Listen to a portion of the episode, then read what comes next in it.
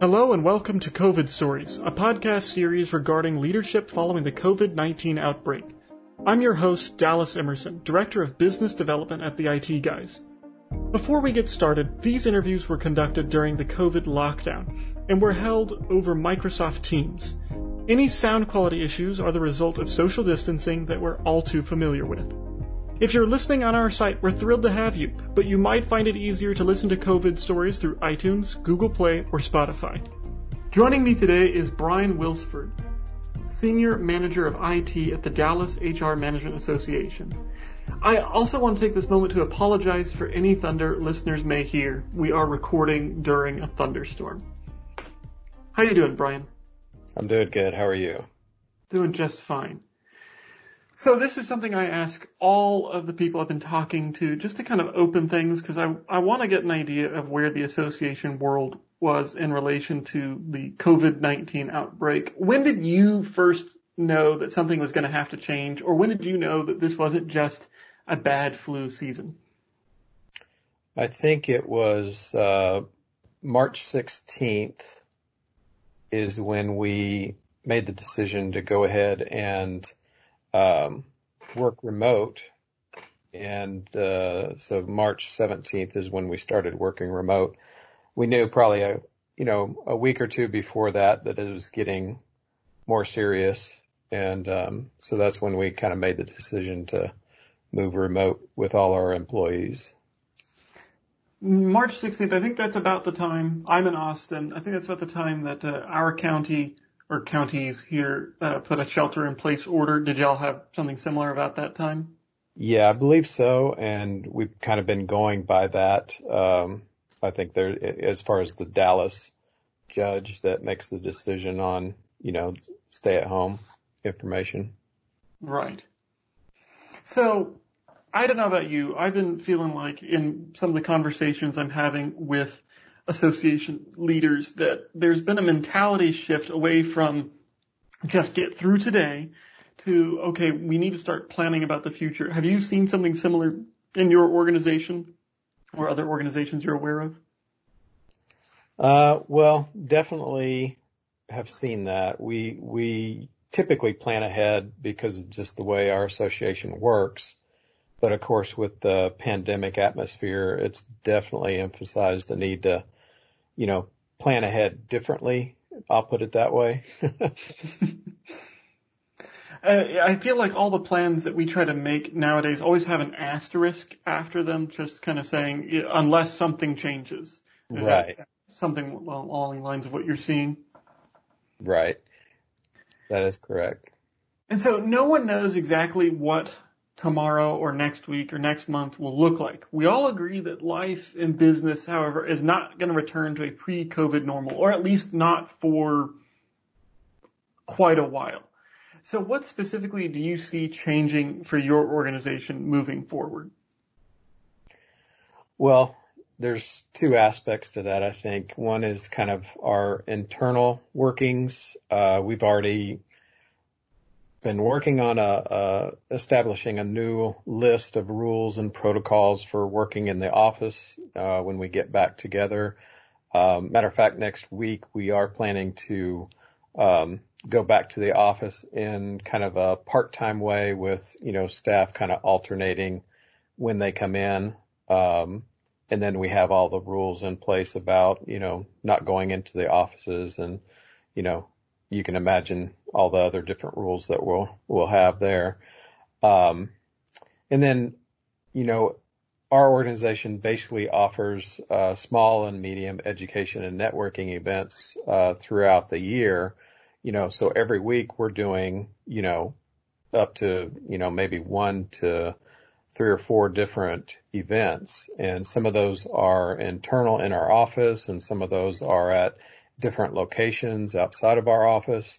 And so I know that those kind of things will change. And of course, we've been going virtual. We did that immediately kind of after this hit of going virtual with all of our, you know, planned meetings that we had. Some we had to cancel, some we rescheduled to a virtual meeting.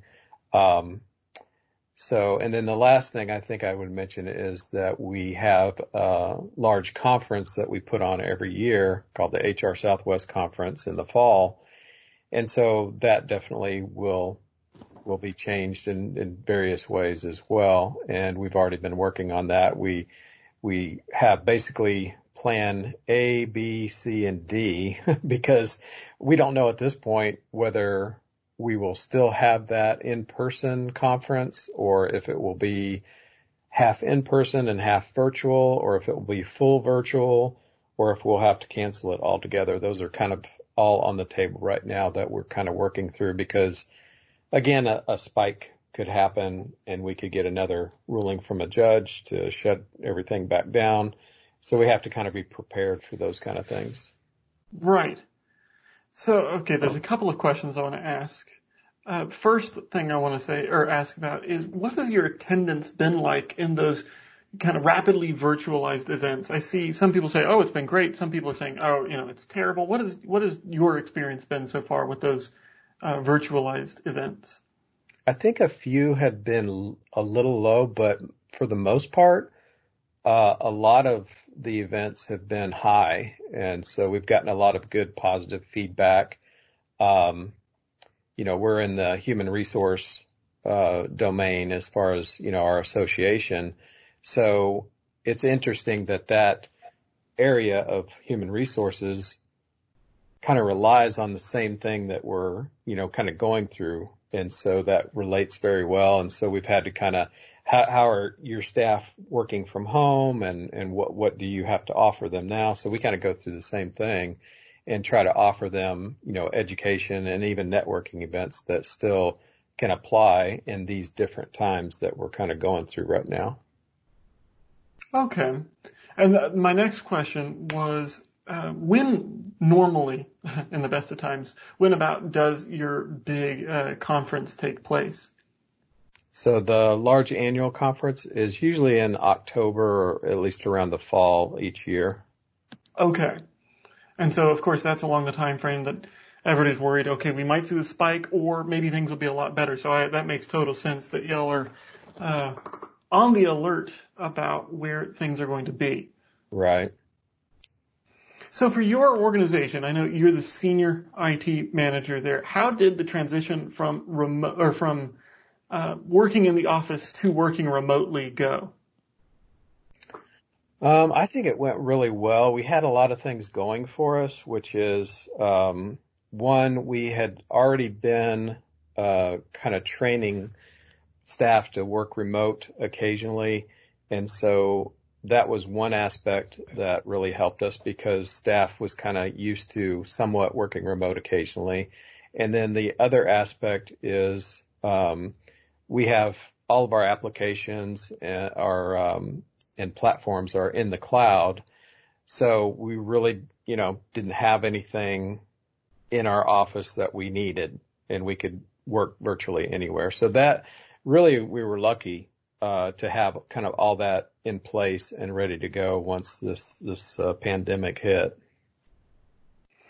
Yeah, it sounds like there's a little bit of uh, planning ahead. What was the the uh, thought process beforehand of uh, kind of, as you said, training people to do a little bit of work remotely? What was the uh, the driving force behind doing that?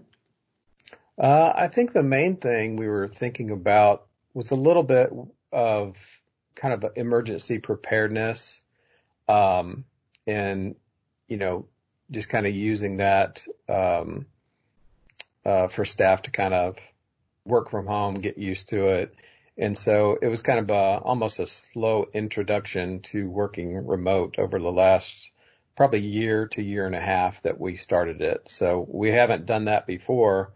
And it was just kind of, uh, we had talked about it and, uh, our executive director, um, kind of got feedback from everybody. And then, you know, we, we slowly made that decision to let's go ahead and start kind of alternating here and there, um, to at least get set up to work remote.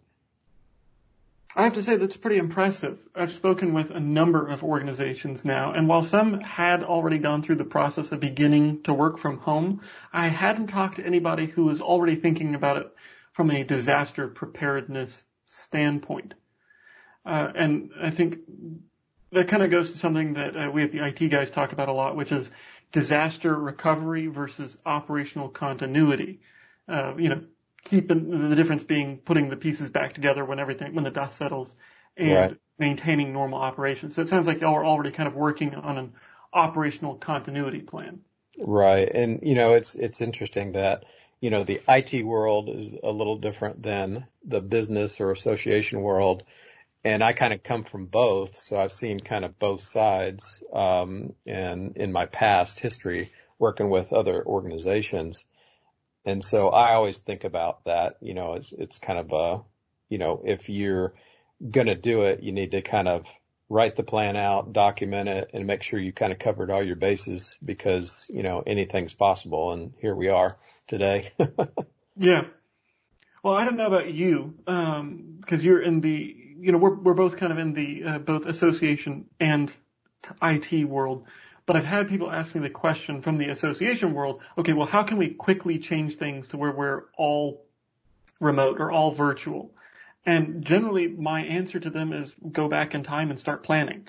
Uh, have you, have you encountered a similar feeling of, of people who hadn't put the time in to plan like, a Dallas HR head? I think so. Yeah the, the, the, planning ahead of time or, or, and what's funny is, like I said, most people weren't planning for this. They were just making general plans, but it's coming in so handy now. Uh, and I think, I think we're going to see a lot of organizations when this, when the dust begins to settle or when we start to go to a new normal, uh, uh, taking it, or I hope we'll see them start taking advantage of, uh, a rest period to start preparing for the worst case scenario. Right. So for you personally, and then for your organization, uh, so it's kind of a, a two-parter. What was the hardest and the easiest part of the, the transition for you? That's kind of a tough question because to be honest, I don't think there was a hard part. I mean, um, it to me, it seemed very smooth. Um, I think with staff, it was very smooth as well. So on both parts, I would say it was fairly an easy transition. Um, I think the hardest aspect to that is really as we kind of move down the line and we're now at the current level we are, it, the hard part is I think staff wants to just go back. You know, they want to go back to the office. It's like, you know, getting a little stir crazy and things like that. And, you know, we're still worried about, you know, we need to be careful and, but, you know, it's, it's great to have the staff that we do because, um, I'm going to do a little bragging here, but the staff has been amazing. Uh, they're just an awesome group.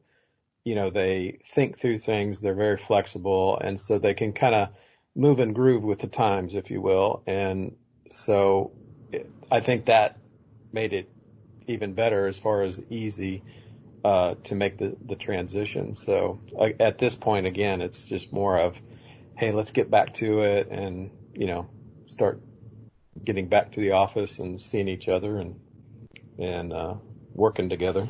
Yeah, so in some cases, I've talked to some people who say, okay, my organization is now swamped, our workload is tripled, and in other cases, I talk to people who say, we're just twiddling our thumbs most of the day. What's it been like for Dallas HR?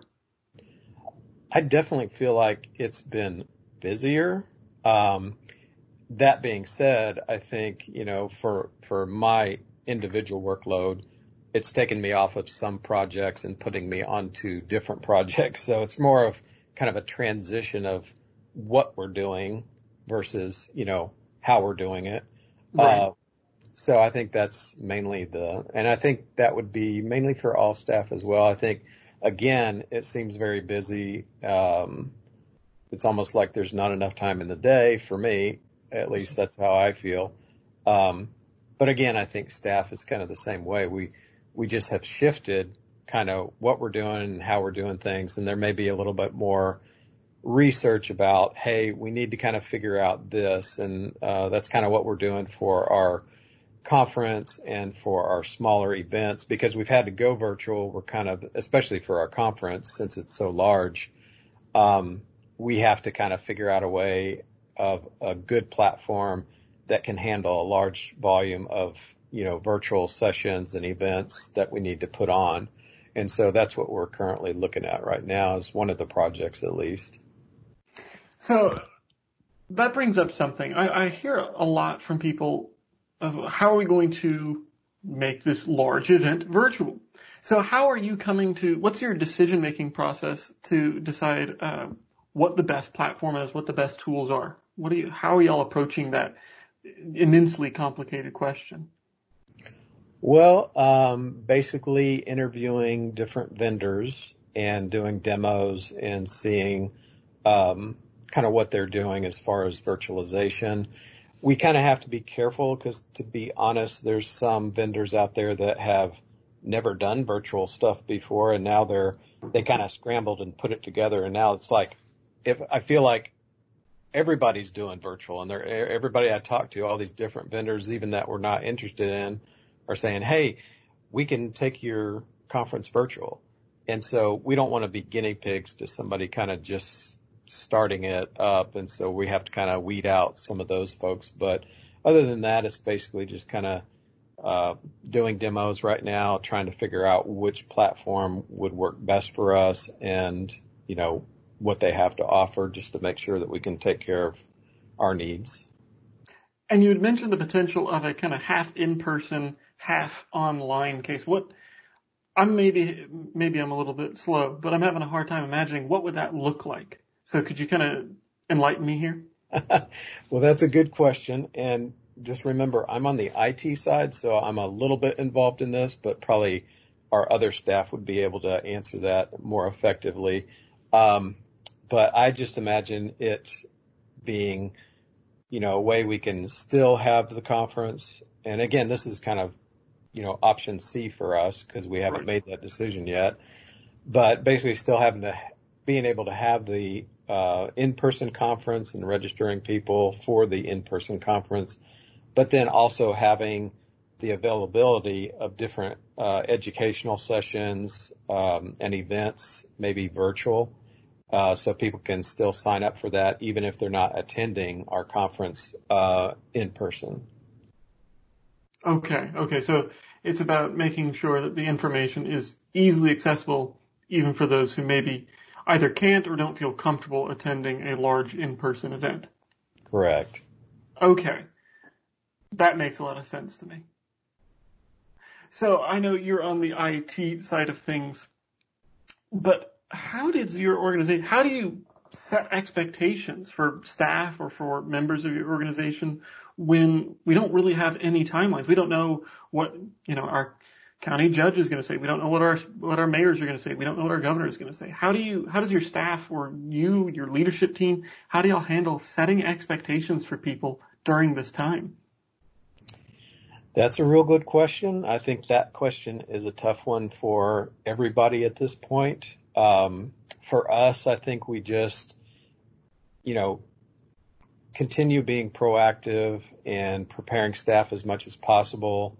Um, you know, our, again, our staff is amazing and flexible and easily acclimates to change. So that helps.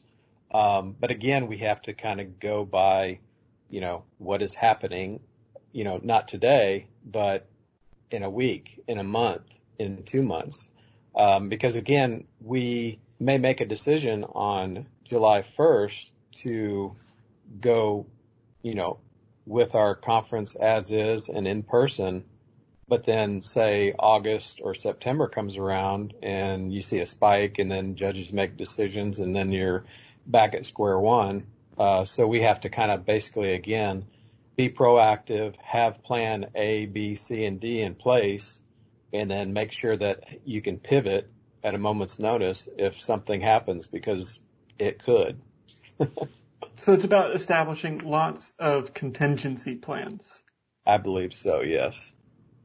And how are you and your staff uh, staying connected? You know, one of the big things I hear uh, a lot about is people feeling isolated or feeling lonely or feeling like they just don't have the same connection with their uh, coworkers. How are y'all handling that?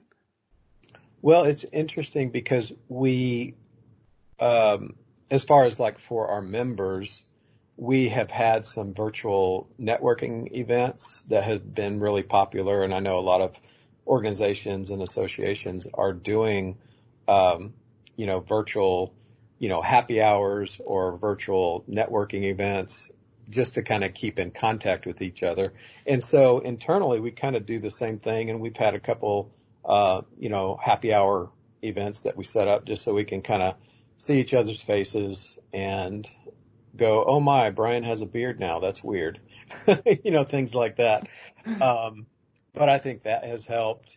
And, um, another thing that's interesting is, you know, we use, uh, the Teams chat, uh, platform from Microsoft and, you know, every morning you start hearing the pings, you know, around 7.30 or 8, which is, you know, everybody kind of says good morning to each other.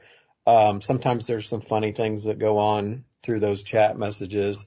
But again, I think that helps us kind of keep in contact with each other. We use chat all day long, every day. Uh, sometimes it's a little overwhelming and you have to kind of put it to the side for a second if it's not involving you directly. But, um, you know, as far as everybody on one team chat, we use that every day and that kind of helps us keep connected as much as we can, uh, you know, working remote. So I think those are some of the things that we've done to kind of help with that area. So what does, you know, I, I, I was really interested in getting to talk to you because there's not a whole lot of uh, people like us who are intimately familiar with the association world and are technology nerds. And I say that because most association people are super people people and super people people tend to not be interested in uh, the nuts and bolts of IT. So what do you think, maybe from a technology perspective, what technologies do you think associations are going to be leaning on more? What does a new normal look like uh, for the association world? Uh, and in particular, what role does technology play in that? Well, definitely the virtual offerings um, is going to play a part and already has, I think. Um, and you can even tell that some of the uh, vendors or, or the platforms that you contact and we're talking to now, they're slammed, you know, because they're trying to offer the virtual offerings to a lot of different associations and organizations. Um, so that's one aspect, which is again, it's already happening. Um, and you know, the new rules about social distancing, um, you know, that, that's going to play a part as well. Um, and then one of the other things I think is probably, you know, making sure that we have applications and platforms that can really provide kind of a high end uh, level of features and functions to kind of how we work with our members and non-members. So just looking at those kind of different things. Um, the third thing I'd probably say is, you know, just maintaining a current setup, uh, for working remote and being flexible. Um, you know, if the pandemic spikes again. So, and that's mainly for internal purposes, but, uh, that would be another new normal, I think, that we're going to be having for hopefully not too long, but again, nobody knows yet. Now, I know that your organization uh, uses your office space quite a bit. I've been there before, and I think every time I've been at your office, there's been a networking event going on. Um, but for organizations that maybe don't have that many in-office uh, activities going on, do you think that the virtual office really, this kind of virtual setup, really can work day to day, day in, day out for the foreseeable future? I believe so. I mean, um, it's imperative in the times that we're having now so, you know, if you can do it, I would say go for it because again, you just never know. And it doesn't take a pandemic. It can take other things that, you know, shut you down in, in a matter of, you know, one day. So you have to be prepared for that. And again, not all associations or organizations can do that. Uh, but if you can, it's something I would definitely recommend. Yeah, as an example of something that uh, can shut you down that you can discover in just a day. uh, I knew of a, an association downtown Austin who found asbestos and mold in their walls on the same day. Right. Uh, so you better believe that became um, a virtualized organization overnight. Right. So uh, that's one thing I'm trying to stress, and I hope uh, association and nonprofit leaders will hear during this time is that if you're able to keep working during the worst of times, like right now, maybe you should be looking at whether you need a building at all. And some, like you said, some definitely do, but right. there's a lot of organizations out there that maybe don't. Yeah. So during this time, uh, do you, has there been one particular tool, you'd mentioned uh, Teams, has there been one particular tool, service, something like that, that your organization has leaned on that you can point to and go, that's the thing, that's how we got through this? Mm, well, probably several things. Um, but, you know, uh, yeah, Teams has helped a lot with just kind of keeping in touch with each other, uh, internally and working together. Um, you know, cause you can do that with all staff or you can do it individually or you can do it with just a few folks. So that has definitely helped for sure. Um, and other than that, just, you know, the aspect that we, we already had like a online learning center that we used and they help us with, you know, basically our recordings of events and, uh, educational events. And so, you know, we kind of had already had them and know how they work. And so they've been kind of helping us along with, uh, making sure that anything we do, uh, as far as virtual, you know, like webinars can be uploaded to their platform and so we've been able to do that pretty quickly and that has helped as well. Okay. So if there's any advice that you could offer to, well, really anyone about uh, who's trying to figure out what to do moving forward. And again, since you're in technology, I'm, I'm particularly interested in what kind of tech you would be recommending or what kind of technological thinking to be employing moving forward. But anybody who's planning uh, their next moves for the uh, for this unknowable future that we're moving into, what would it be? Uh, probably the first thing I would recommend is making sure you establish emergency contingency plans because, you know, and it doesn't, that's not a one size fits all. That's kind of for everything. And you can go from the smallest thing to, uh, somebody's laptop crashed okay, what are you going to do now? Do you have a backup laptop? Can you use your personal laptop? Um, is your platforms internal or are they in the cloud? And so thinking those small things through from losing a laptop, uh, if it crashes or say if you lose a staff person, um, you know, they win the lottery or they find a new job and they don't give you notice. What are you going to do? Do you have a documented process of everything they do. Um, you know, so you need to kind of, and if they leave, who's going to take on all those responsibilities? So if you can kind of establish different, uh, emergency, uh, backup plans, it's good to kind of have those documented so everybody, and you could kind of review those each year.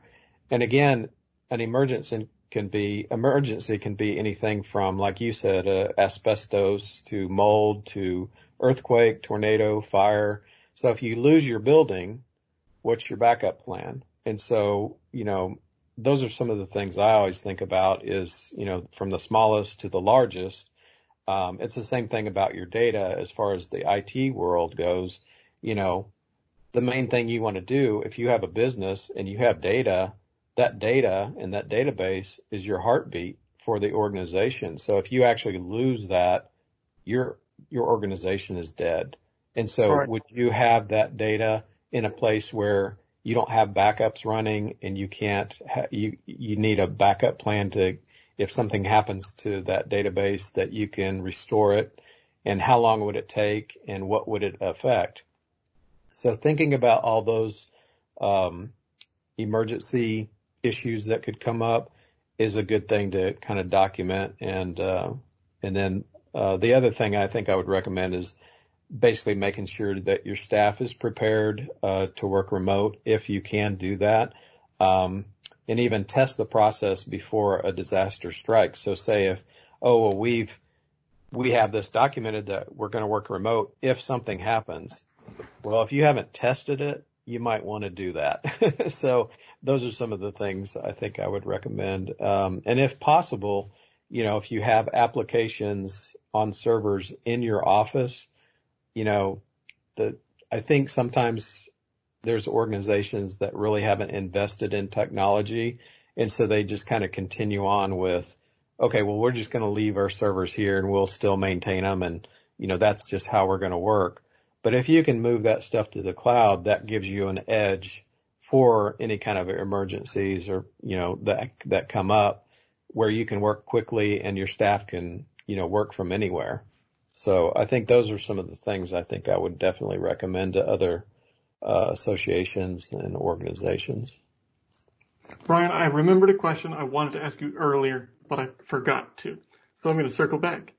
Um, one of the things I get, and it works because you're, you're talking about making sure to move to the cloud. One of the pushbacks I hear when I encourage people to go to the cloud as often or with everything that you can, I get, well, two pushbacks. One, I feel more safe or more secure if my information is in a server that I can see in my office.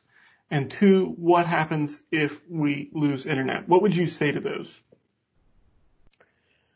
Well, I understand it because I've seen that before. Um, and probably a very long time ago, maybe I was that way, but, um, going through everything I've been and my, my experiences, I, you know, again, if they can move to the cloud, it, it's a, again, just a safer way because, you know, if you go with a reputable vendor that can, you know, um, store your information in the cloud and your application in the cloud, they have backups, um, and they can go ahead and, you know, make sure that everything is working fine and, and backed up. The other thing I would suggest is that, you know, when you think about the money that you may spend on maintaining your own server, making sure it's upgraded, um, with the right, you know, operating system at the right time, because a, a lot of, I've worked with a lot of, uh, companies in the past and uh, another, uh, organization that I was with as a project manager for IT. And a lot of them didn't really pay attention to the details of if you own your own server, you have to take care of that stuff. And there may be a time where you have to upgrade the operating system or even upgrade the server because those things have an end of life. And so if you're in the cloud, you kind of don't have to worry about that expense and maybe the cloud may be a little bit more expensive, but you got to kind of look at it as, well, maybe this is offsetting what I'm maintaining internally in my office versus what somebody else can do for me and I don't have to worry about it. So those are some of the things I think I would, I would, uh, comment about. Well, good. Well, I'm looking at the time and, uh, I don't want to take up any more of your time. Uh, I know we only set aside about half an hour. So Brian, I just want to say thank you so much. Uh, I really appreciate your perspective as an IT person in the association world, and I know other association people will as well. All right. I appreciate it and appreciate your time as well. Thank you for listening. I'm Dallas Emerson with the IT Guys, and this has been COVID Stories. I'd like to remind listeners that you have a COVID story and we want to hear it.